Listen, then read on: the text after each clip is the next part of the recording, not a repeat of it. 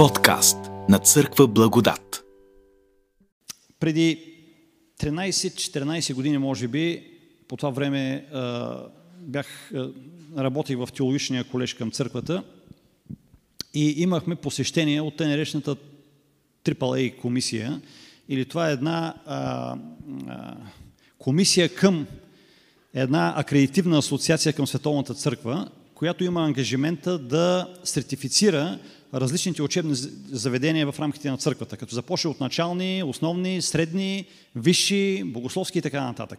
Идеята на тази асоциация, креативна асоциация е всъщност чрез този сертификационен, сертификационен процес да помага на конкретното учебно заведение да израства, показвайки му силните страни и показвайки му слабите страни, върху които може да работи. И на практика на някаква периодичност, една, две, три години, зависимост от развитието, те се появяваха при нас в колежа, 4-5 души от различни сфери, богослови, финансисти и така нататък, и ни създаваха много проблеми. Защото в общи линии анализираха цялата ни дейност. И при една такава среща, поредната среща, бяхме седнали с тях и говорихме. Единият от тях запита, а вие имате ли spiritual master план? Имате ли духовен мастер план? И аз се сепнах и си казах, що, за, що е това духовен мастер план?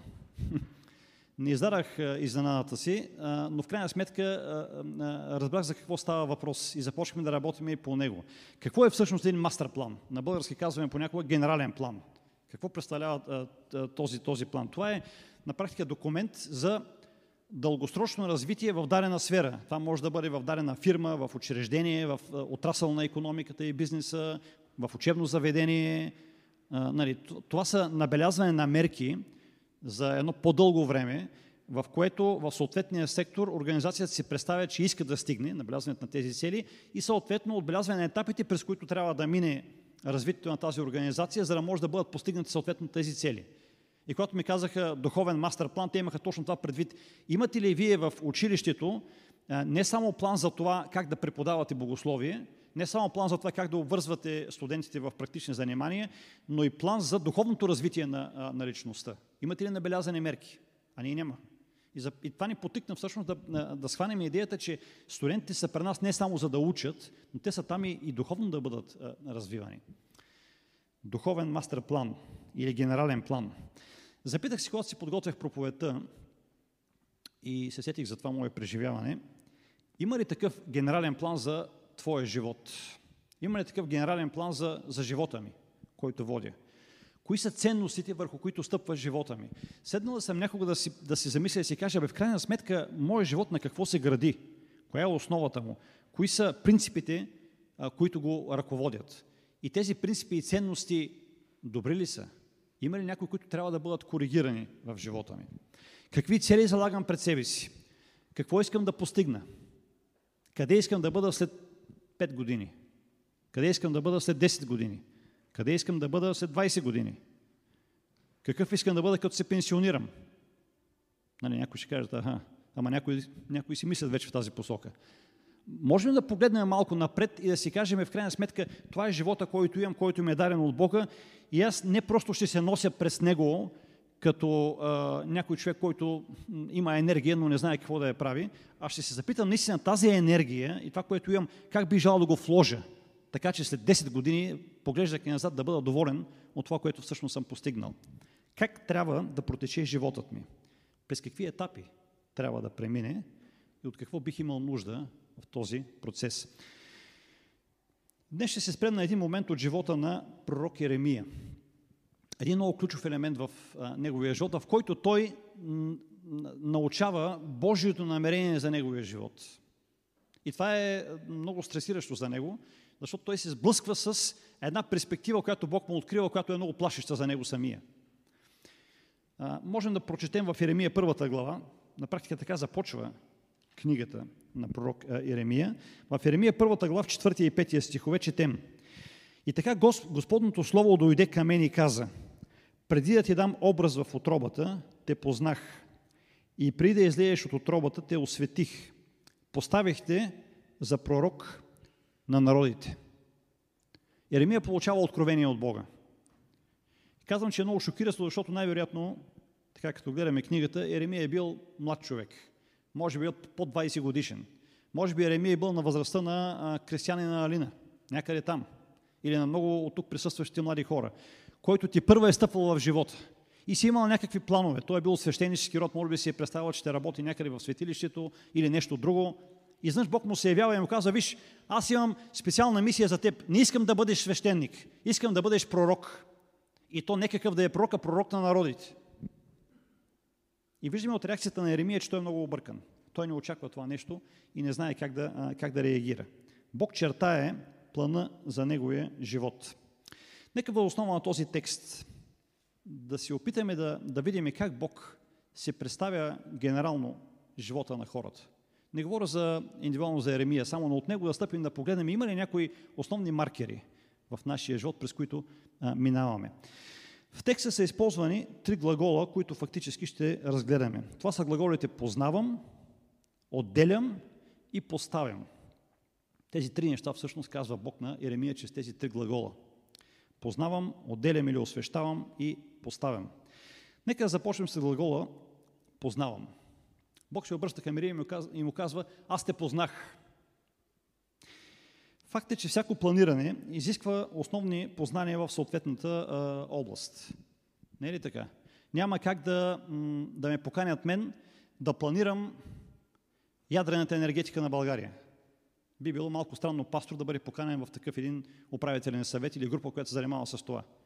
Макар, че в нашата страна сме видяли какво ли не, всякакви хора планират какво ли, но но по принцип търсят си специалисти, които познават съответната област, за да бъдат поставени в този сектор и да могат да го, да го развиват. В изработването на виждането за моя живот трябва да участва някой, който има основни познания за мен, който познава човешката психика, който познава и мен конкретно. Няма как Иванчо от съседния вход да ми бъде полезен. Той може да бъде полезен в някакъв аспект, но той не ме познава толкова, толкова добре в живота.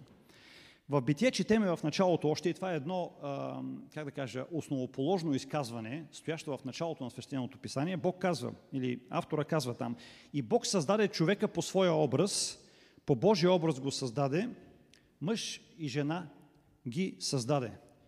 Това е един наистина невероятен текст, който разкрива началото, който разкрива а, как всъщност е организиран човешкия живот и кой стои в началото на, на човешкия живот. Последните години много се заговори за човешкия геном. Изписани са книги, има страшно много изследвания. и когато четах някои от тези публикации, в тях се казва, че всъщност човешкия геном е разкодиран.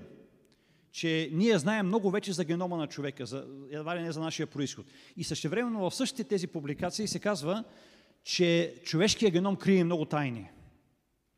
И се казва, уж е разкрит, а същевременно крие много, много тайни. Когато отвориме свещеното писание, още в самото начало, на първите страници на Библията е записано, че ние имаме божествен происход. С други думи, Библията казва, вашия геном не е някъде от, от някъде си хванат и посаден на земята, от някаква друга цивилизация. Бог стои в началото. Вие имате божествен происход. Вие сте създадени по Божия образ. Така Създателя е, е пожелал. Бог е пожелал да съществуваме и Той ни е създал Дал ни е различни дарби, различни способности, външен вид, характер и така нататък и така нататък. И в този смисъл можем спокойно да кажем, че никой не ме познава по-добре от Бог. Даже самият аз не се познавам достатъчно добре. Варта не ме познава толкова добре, макар че Варта, ако седне да пише за мен, сигурно ще напише книги, защото доста вече ме е опознала. Но, но даже и най-близките ми хора не ме познават толкова добре, колкото Бог който ме е създал и който ми е вдъхнал жизнено дихание и аз съм станал личност.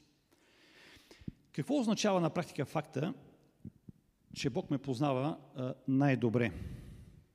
Когато говорим за хора, познаването на някого е свързано с общуване. Иначе в други сфери, в други области ние можем да ние можем да изследваме дадена област без да общуваме с конкретна личност. Може да вземем книги, литература, в интернет е пълно с всякакви публикации и да изследваме дадена област, примерно географията на Южна Америка. И, и да познаваме географията на Южна Америка.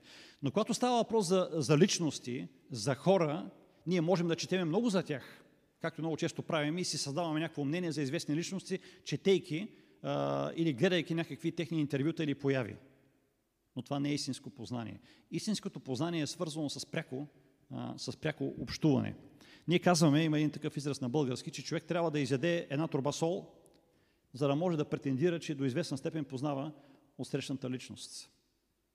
И в, в, в, в това сравнение а, се крие точно идеята за това, че в крайна сметка през общуване минава и опознаването. И точно тази идея е заложена в текст. Познахте още преди ти самият да съществуваш. Божието познание за нас започва още преди нас да ни има. И след като се родим, още от първия ден и така през целия ни живот, Бог е постоянно до нас. Ние може да не го знаем това нещо, ние не може, може да не го виждаме и да живеем далече от Него, но Бог е винаги с нас, чрез своя дух. Той е винаги до нас и всъщност проследява цялото ни развитие. Не само, че е заложил способности, дарби и специфики във всеки един от нас, но той проследява как тези всички специфики се развиват. И затова можем да кажем, че Бог наистина ни познава най-добре. Говорили сме и друг път на тази тема, само накратко ще кажа, че еврейският глагол, който се използва тук, глаголът яда, на практика глаголът познавам, той надхвърля само познанието като някакъв познавателен интелектуален процес. Да, да, да изследваш фактите, да изследваш нещата, които знаеш за отсрещната личност. Какъв е, как изглежда, как реагира и така нататък.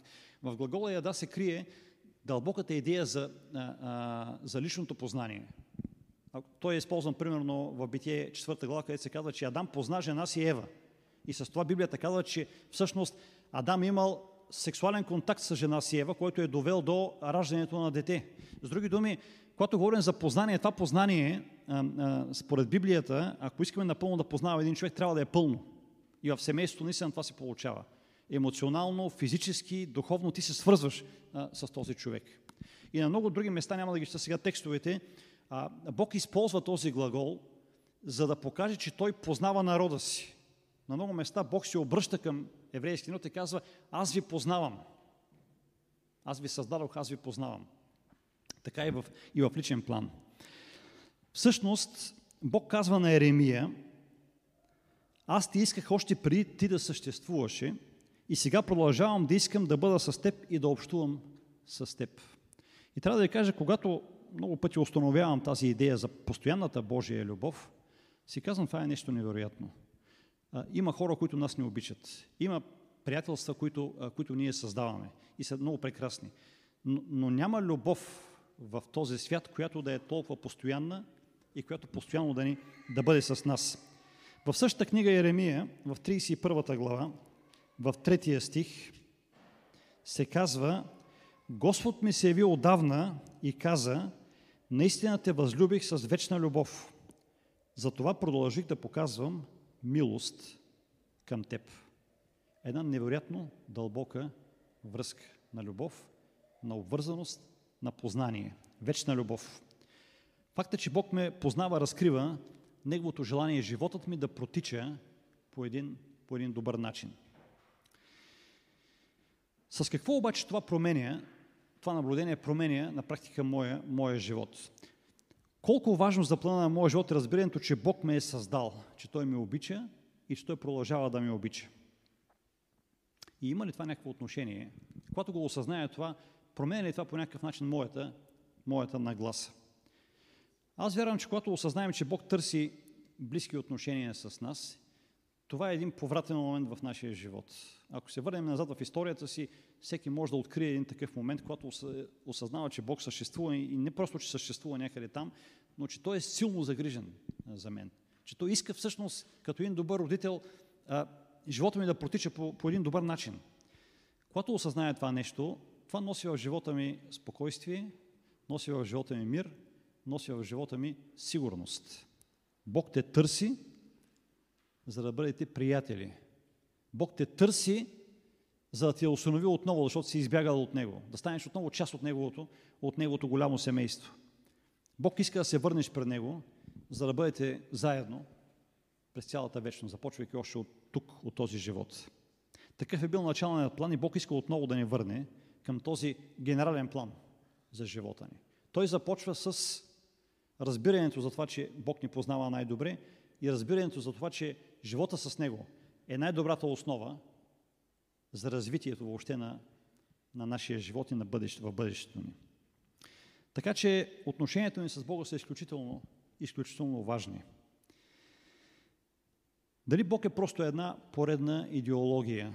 Понякога, когато анализирам християнския си живот, си казвам, сякаш има и пред мен стои изкушението да превърна вярата си в Бог и общуването с Бог в едно заучаване на текстове, дискутиране в съботното училище на най-различни ситуации в Библията, спорене по дадени въпроси, едно, е, една някаква такава интелектуална вяра, която анализира, която спори, която се доказва. Тя може би има своето място в, в нашия живот, но това ли е всъщност пълнотата на вярата в Бога? Или може би си представяме живота с Бога като живот с един супергерой, който е мега як и който може да лети и който може да, да преобръща светове и винаги да ни е на помощ. И си казваме колко добре, че имаме една такава силна фигура до себе си. Но това ли е всъщност смисъла на вярата в Бога? С штракване на пръсти да получаваме постоянно помощ, която другите може би няма, защото не вярват в Бога. Кой всъщност е Бог за теб? Ако трябва да го опише с едно-две понятие, как би го описал? Какъв е всъщност той за теб? И когато отговаряме на този въпрос, нека си спомним думите на самия Бог. Аз те възлюбих, аз те обикнах с вечна любов. С една любов, която няма край. И независимо как живееш, аз продължавам да те обичам и те преследвам с тази любов. Аз те познавам най-добре и затова те обичам най-добре. Довери ми се. Довери ми се. Когато доверим живота си на Бога, Той ни предлага своя план за нашия живот. И вторият глагол, който, с който се сблъскваме, е глаголът освещавам, който на практика може да бъде преведен и с а, отделен. Коренът е свързан с думата свят, кодеш на еврейски, а всъщност свят означава някой, който е отделен за някакво по-специално предназначение. Това лежи в основата на етимологията на думата. Някой или нещо, които принадлежат на практика на Бога. Това могат да бъдат места, могат да бъдат предмети, може да бъде време от седмицата или въобще време от живота или хора, които самият Бог е предназначил за тази специална служба, свързана с него. Още от началото на, на Библията се сблъскваме с идеята, че Бог благославя един ден от седмицата, седмия ден, почивния ден, шабат, както го нарича в Битие, втората глава. И Бог казва, 6 дни, блъскайте се колкото искате, работете колкото искате, но на седмия ден аз искам да, да бъда с вас. Това да бъде едно свято време, да бъде едно отделено време само за нас, да може да общуваме един, един с друг, да може да общувате, както казва и заповедта, и, и със семейството по специален начин. Така че святото нещо е от този свят, но то съществува и неговата идентичност е в Бога. То е нещо като, как да го нареча, като посолство на Бога. Времево, простран, пространствено или като хора, в което ние можем по специален начин да се докоснем, да се докоснем до Бога. Така че Бог е свят и затова Той призовава и отделя хора, както Еремия, за специално служене. Поставяме конкретни задачи в рамките на историята на спасението. В Лиди 19 глава 2 стих се казва Бъдете святи, защото аз, Господ, вашият Бог, съм свят. Святостта произлиза от Божията личност. Нека малко по-детайлно да погледнем, защото когато говорим за светостта, тя може да се изроди в някакъв тип, как да кажа, формалност, формализиране, извършване на някакви ритуали и обреди, някакъв страх от това да се докоснеш до нещо свято. И историята познава много такива развития в християнски среди. Какво се състои святостта? В какво се състои отделението или обособяването? За което говори Библията и по-конкретно тук при Еремия. Казахме, че Бог е свят и затова Той подбужда хора към праведен живот. В основата на святостта е всъщност идеята, че Бог иска да бъдем като Него. И ние да бъдем святи и праведни като Него. С други думи, да живеем един живот тук на земята, но един живот, който е подчинен на неговите принципи и на неговите ценности. Хората са приканени да устояват ценностите на Бога и да предават на света значението и характера на този, на този Бог. Така че Божият план за нас започва от една страна първо с осъзнаването на нашата принадлежност и происход, това за което говорихме, Но Бог след това, след като сме осъзнали кои сме, желая на практика да ни отдели в ценностно отношение, като принципи, като начин на живот, да ни отдели, за да започнем да се свързваме с Него. И това отделяне не е, как да кажа, само заради самото отделяне. За да бъдем по-различни, за да бъдем по-фенси, за да бъдем по-някакси по-християни или по-праведни. Това не е идеята. Да се отличаваме, да сочиме другите, да ги гледаме от високо. Идеята за нас самите. Да започнем да бъдем богоподобни. Защото един ден, когато се видим отново с Бог и заживеем с Него в новото небе и новата земя, ако не сме богоподобни, то няма да ни е интересно там. Няма да ни харесва. Затова тук на земята всъщност Бог иска този процес да бъде извървян, да бъде променено нашето естество. Факт е, че концепцията за светлостта в Библията е едно много голямо а, предизвикателство. Това е една много широка тема, но все пак искам леко да навлезна в нея.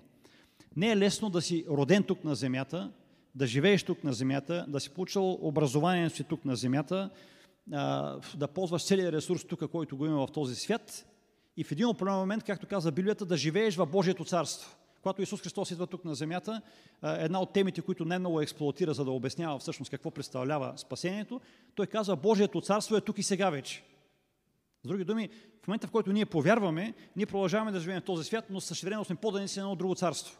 И това напрежение е, а, не е лесно да бъде премахнато и тези два свята да бъдат по някакъв начин съчетани в личността на един човек и в живота на един човек.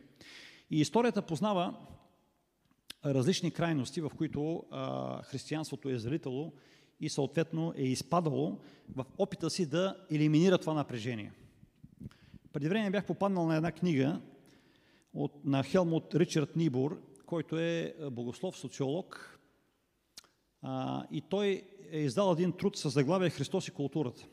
В този труд той описва пет различни отношения на християнска църква през вековете към културата и, и, и обкръжението. И е много интересна как, как ги класифицира, но а, за да бъда по-кратък, всъщност той казва, има две крайности. Първият и последният модел са двете крайности. Първият модел това е а, модела на отделяне, а, обособяване, избягване на почти всякакъв контакт с този свят, живот в манастири, един вид учелничество. Пълно отричане на, на културата. Единият модел, едната крайност. Другата крайност, казва той, е а, едно сливане на християнството и разместване с културата а, около себе си и по този начин обезличаване на, на християнството. Нещо, което може да го срещнете примерно в модерния западен а, либерален протестантизъм, който го има в някои църкви, в който всъщност църквата е почти изтърбушена от, от нейното богословие и от свръхестествения характер на вярата и е останало само ценностната страна, която не е лоша, но само тя и, и, и тя в един съвременен свят почти се препокрива с, с света около нас.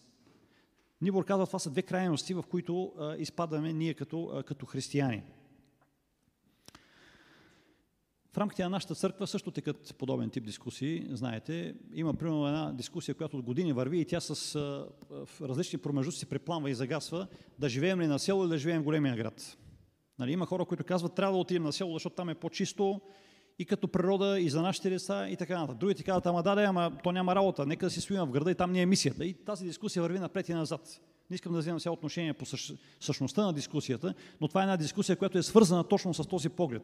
Как християнина се вписва в културното обкръжение, в което живее, така че да може да запази своята, своята идентичност.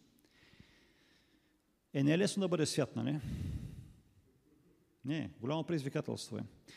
Може би Исус Христос може да не бъде полезен в тази връзка.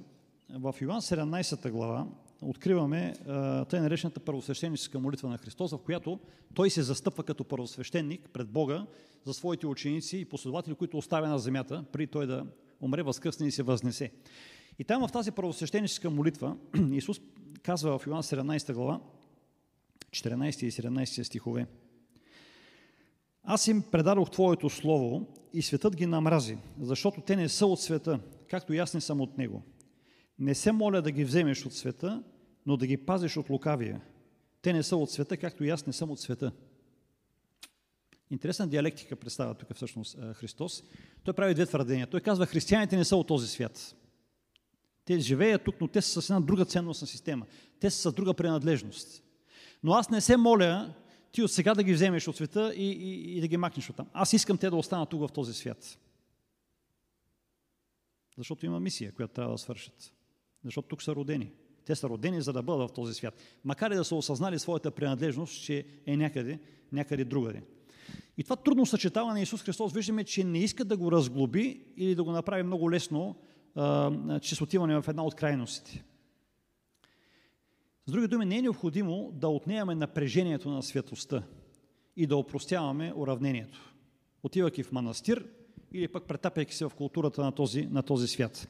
Това би било най-лесният път, може би.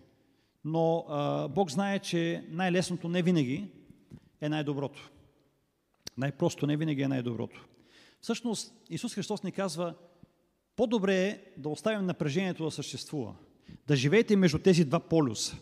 Защото когато вие задържите това напрежение, не го опростите, тогава всеки ден ви ще се изправяте пред конкретни предизвикателства, в които трябва да решите как да преложите тези принципи и ценности, в които вярвате, на които сте стъпили. И всеки ден вие ще може да правите това нещо и да взимате един правилен, правилен избор. Така че Библията ни съветва, когато говорим за светостта и за отделението, да бъдем отделени по отношение на ценности, на принципи, на, на начин на живота, ако щете, но да продължим да бъдем здраво стъпили в този свят. В професионално отношение, по отношение възпитание, по отношение на начин на барене на прехрана, въобще на живот, да познаваме този свят. Бог иска да ни използва. И когато напрежението бъде запазено, с течение на времето, наистина ние започваме да отсяваме доброто от лошото и да намираме своя път в този свят, който е полезен. Самият Исус също запазва това напрежение. Има моменти, в които е необходимо да наблегнем на едното, на отделението. Има цели системи в нашия свят, които бяха и продължават да бъдат антибожествени, какъвто беше материализма, комунизма, национал-социализма. Днес има всякакви тенденции, свързани с семейството и други най-различни виждания, които не са добри и ние трябва да се отделиме от тях. Но пък има времена, в които ние трябва да се научим да сътрудничим с други групи хора, с други организации, с които заедно работейки можем да постигнем много за подобряването живота и условията в този свят. И тук е необходима мъдростта, която Бог може да ни даде, в кой случай как да реагираме, така че да бъдем запазени и също време да бъдем, да бъдем полезни. С други думи, да бъдем осъзнати във всеки един момент от нашия живот. Това означава да бъдеш свят. Някой си е казал, обединих се с Бога, за да променя света. И много ми хареса това, тази формулировка. Обединих се с Бога, за да променя света. С други думи, аз съм вече част от Божията действителност. Но това, че съм част от Божията действителност, не ме прави по-специален или някакъв много, не знам какъв си. А всъщност това, че съм част от Божия свят, ме прави още по-ангажиран за този свят, в който живея. Както е казал Мартин Лютер, едно дърво да посадя даже и преди смъртта си. В смисъл да подобря този свят, доколкото мога. Останалото си е Божия работа. И така, какво установихме до момент? Казахме, Бог ме познава от една страна и същевременно, след като и, и аз осъзная това, Бог желая да ме отдели. И сега четем, казва се, поставихте, направихте пророк на народите. Бог отива още една стъпка. Първата стъпка е познаването, връзката. Втората стъпка е промяната на ценности и на принципи. Третата стъпка вече става доста по-конкретна. Как всичко това се отразява в конкретния ми а, живот. Тук следва конкретната задача, с която Бог натоварва Еремия. Той му казва, това, което ти обяснявам до момента е с цел да ти покажа, че аз искам да те поставя на едно конкретно място с една конкретна мисия, която да извършиш в този свят, в мое, мое име. Така че ако освещаването е свързано с една принципна позиция и нагласа към живота, приемане на определени ценности, които ще влияят на целения живот, то тук имаме вече един съвсем конкретен призив в всекидневието. Колко пъти, ако се върнете във вашия живот, след като сте предали живота си на Бога, след като сте повярвали в Него, след като сте променили начина си на живот, Бог се обръща към вас и ви е канел за нещо конкретно. Така, ако се замислите назад. И ви е молил да поемете да се занимавате с нещо или да служите по определен, по определен начин. Някъде тук се намира в момента и пророк Еремия. И ако се замислим, ще установим, че животът ни е изпълнен с такъв тип покани. Дали това ще бъде осъзнаване на нуждата в конкретен момент да влеза в положението на човек, който има някакви проблеми и да му помогна, и Бог ме кани днес да отида при някой мой познат и да му помогна, независимо по какъв начин, да го изслушам или материално да му помогна, или нещо друго да направя за него, или е свързано с предложение, примерно на църквата, да поема дадено служение в църквата. В момента знаете, че сме в процес на избори. И Бог кани хора, Бог търси хора, които да служат по време на богослужението, които да служат на църквата по различни начини. Аз вярвам, че Бог постоянно се обръща към нас и ни търси с цел това освещаване, за което говорим, да се превърне в реална и практична стъпка и полза за, за хората около нас. Бог постоянно иска да ни направи част от своето дело тук на земята. Направихте, поставихте. И това се случва постоянно. Разбира се, има много причини, които могат да ни задържат на нивото на пасивното християнство. На християнството, което вярва, на християнството, което приема, на християнството, което живее морално, но на християнството, което не се обвързва повече от това, а по-скоро консумира вярата си за себе си. Връзката ни с Бога започва, както видяхме, с Бог като Създател и като Спасител, като личност, която ни познава най-добре. И тази връзка продължава в процеса на отделяне и на освещаване – но тя, скъпи приятели, не завършва там. Бог иска да продължи да ни, да ни развива. Това е само началото на едно дълго и красиво приятелство. Дълго и красиво приятелство. Не знам с вашите приятели дали ви е приятно да правите разни неща. Толкова не ви е приятно, какви приятели са ви. Нали, ако вашите си приятели само на, на ниво декларация, че сме приятели, няма да трябва много дълго. Обикновено с приятелите, които ги чувстваме близки, ние постоянно се събираме. Ходим заедно, правиме глупости, правиме и смислени неща. нали? А, и, и нещо подобно е с връзката с Бога. Ако тя е само на едно ниво, аз съм християнин, аз съм християнин, аз разбирам нещата, аз ги вярвам нещата. Окей. Okay. Ама искам ли с Бог да живея? Искам ли с Бог да върша неща в този свят? Приятно ли ми е с Него? Искам ли да го следвам? Бог иска да работи с теб и с мен. Аз знам, че Бог може да се справи и сам. Но Той иска да работи с нас и заради нашето лично а, развитие. Преди много години, преди 30 години вече, толкова, 30 години става, пастор Георги Чекъров, някои от вас може би го познават, тогава беше изпратен като пастор в църква Пловдив. Една църква имаше тогава в Пловдив. И това беше, година, това беше 90-91 година, годините, когато църквата изведнъж експандира. Защото имаше свобода, огромен интерес. И в Смолен и в Кърджели, пастор Емил Димитров, един друг пастор, беше провел две кратки евангелизации, които предизвикаха огромен интерес. И един петък вечер пастор Георги Чакъров идва при мен, аз съм на 20-21 години и ми казва, абе знаеш, другата събота искам да те изпратя в Смолен да изнесеш еди кой си библейски час. И аз блокирах. И му казвам, бе, Чишо Гошо, ти, аз никой не съм изнасял библейски часове. А пък и това са хора, които не са... Нали, те ти първа се запознават с християнство. Къде ме пращаш? Той каза, ти ще се оправиш. И в общия линия ми каза, другия път си хванеш автобуса, ще вземеш билетчета, така, така, така и ще отидеш еди къде си. И темата е не знам коя, аз вече съм я забравил.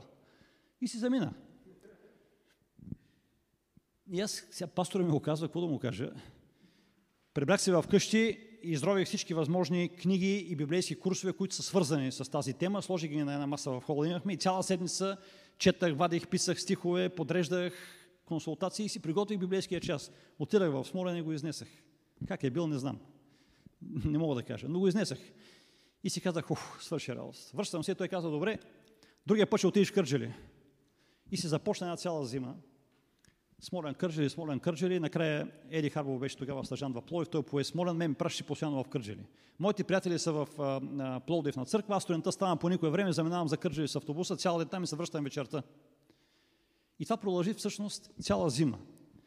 И си казах след време, когато погледна назад, може да ми е било трудно, но това беше едно огромно благословение в моя живот. Факт е, че Георги Чекаров ме подтикна към това нещо и аз тръгнах.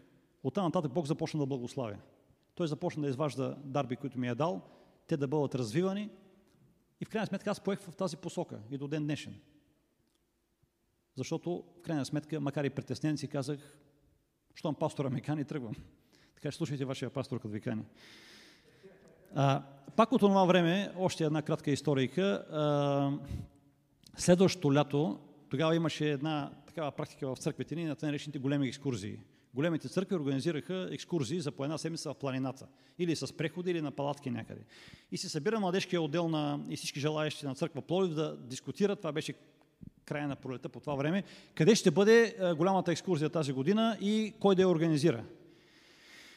И всички имат желание да ходят на голяма екскурзия, но всеки дига рамене, младежки ръководител казва, аз съм ангажиран, не мога, някои други почнаха да се споглеждат. И по едно време младежки ръководител се изправи и каза, абе вид, защото с още двама приятели много се обаждахме, и, и той каза, абе ви тримата, що не взема да организирате голямата екскурзия? 20 годишни, 21 годишни. И ние с всички секъл казахме, еми хубаво. И се хванахме да организираме една такава голяма екскурзия. Ходихме, намерихме една хижа, хижа Изгрев, над Чепеларе, много хубава хижа. Може да отиде да я посетите. Търсехме палатки в туристическото дружество, оговаряхме хижаря, гледахме пътищата и организирахме екскурзията. Наехме автобуси отдолу. Няма да я описвам колко коли бяха щупени след това, защото не бяхме догледали, че пътищата прекалено черни и коли не могат да стигат, но измъчихме страшно много хората. Имаше и много-много други неудачи, които бяха свързани с екскурзията, но екскурзията стана. Дойдоха хора от почти цяла България, получи се страхотна екскурзия. И когато сега си мисля и си казвам, ако сега на този екъл тогава бяха ми казали, сигурно ще да кажа, о, има толкова по-опитни хора, нека те да го направят. Но ние се хвърлихме в целия младежки ентусиазъм в този вихър, допуснахме много грешки, но Бог ни помогна да осъзнаем, че имаме други дарби, които в крайна сметка и до днес аз самият използвам.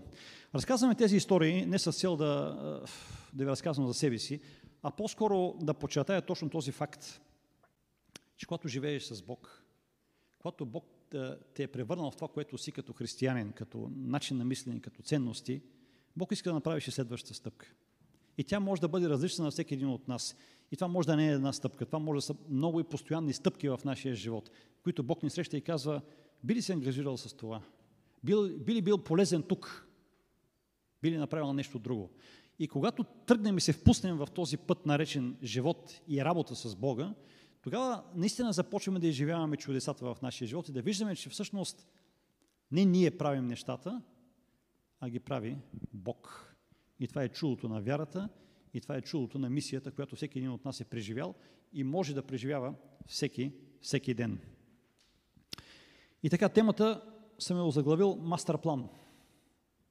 Генерален план. Установихме, че Бог ни познава още преди появата ни в този свят. И всъщност призивът към нас е още от нашето раждане. И то е постоянен призив в различните етапи и сфери на нашия живот.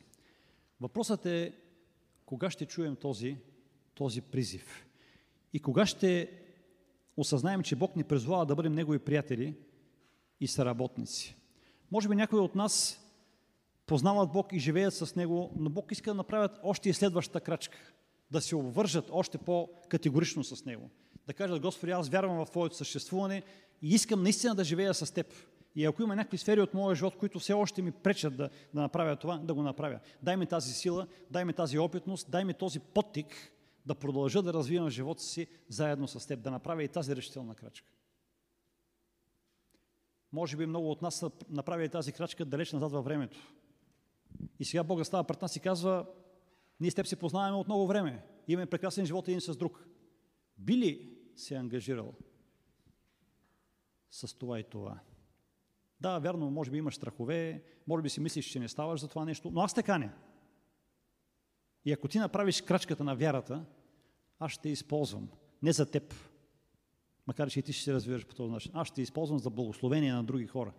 И аз вярвам, че смисъл на това събиране днес тук е точно това. Да се видим, да се помолим, да прославим Бог, да споделиме опитности, каквото имаме със себе си, но и да осъзнаем, че Бог иска и като организирана единица, наречена църква, да служим. Малко по-късно ще говорим за, ще прочетеме доклада от изборната комисия. Това е едно от отражение всъщност на опита на църквата да въвлече хора, които да служат. Така че когато Бог ви предложи, независимо чрез кого и по какъв начин, не отказвайте.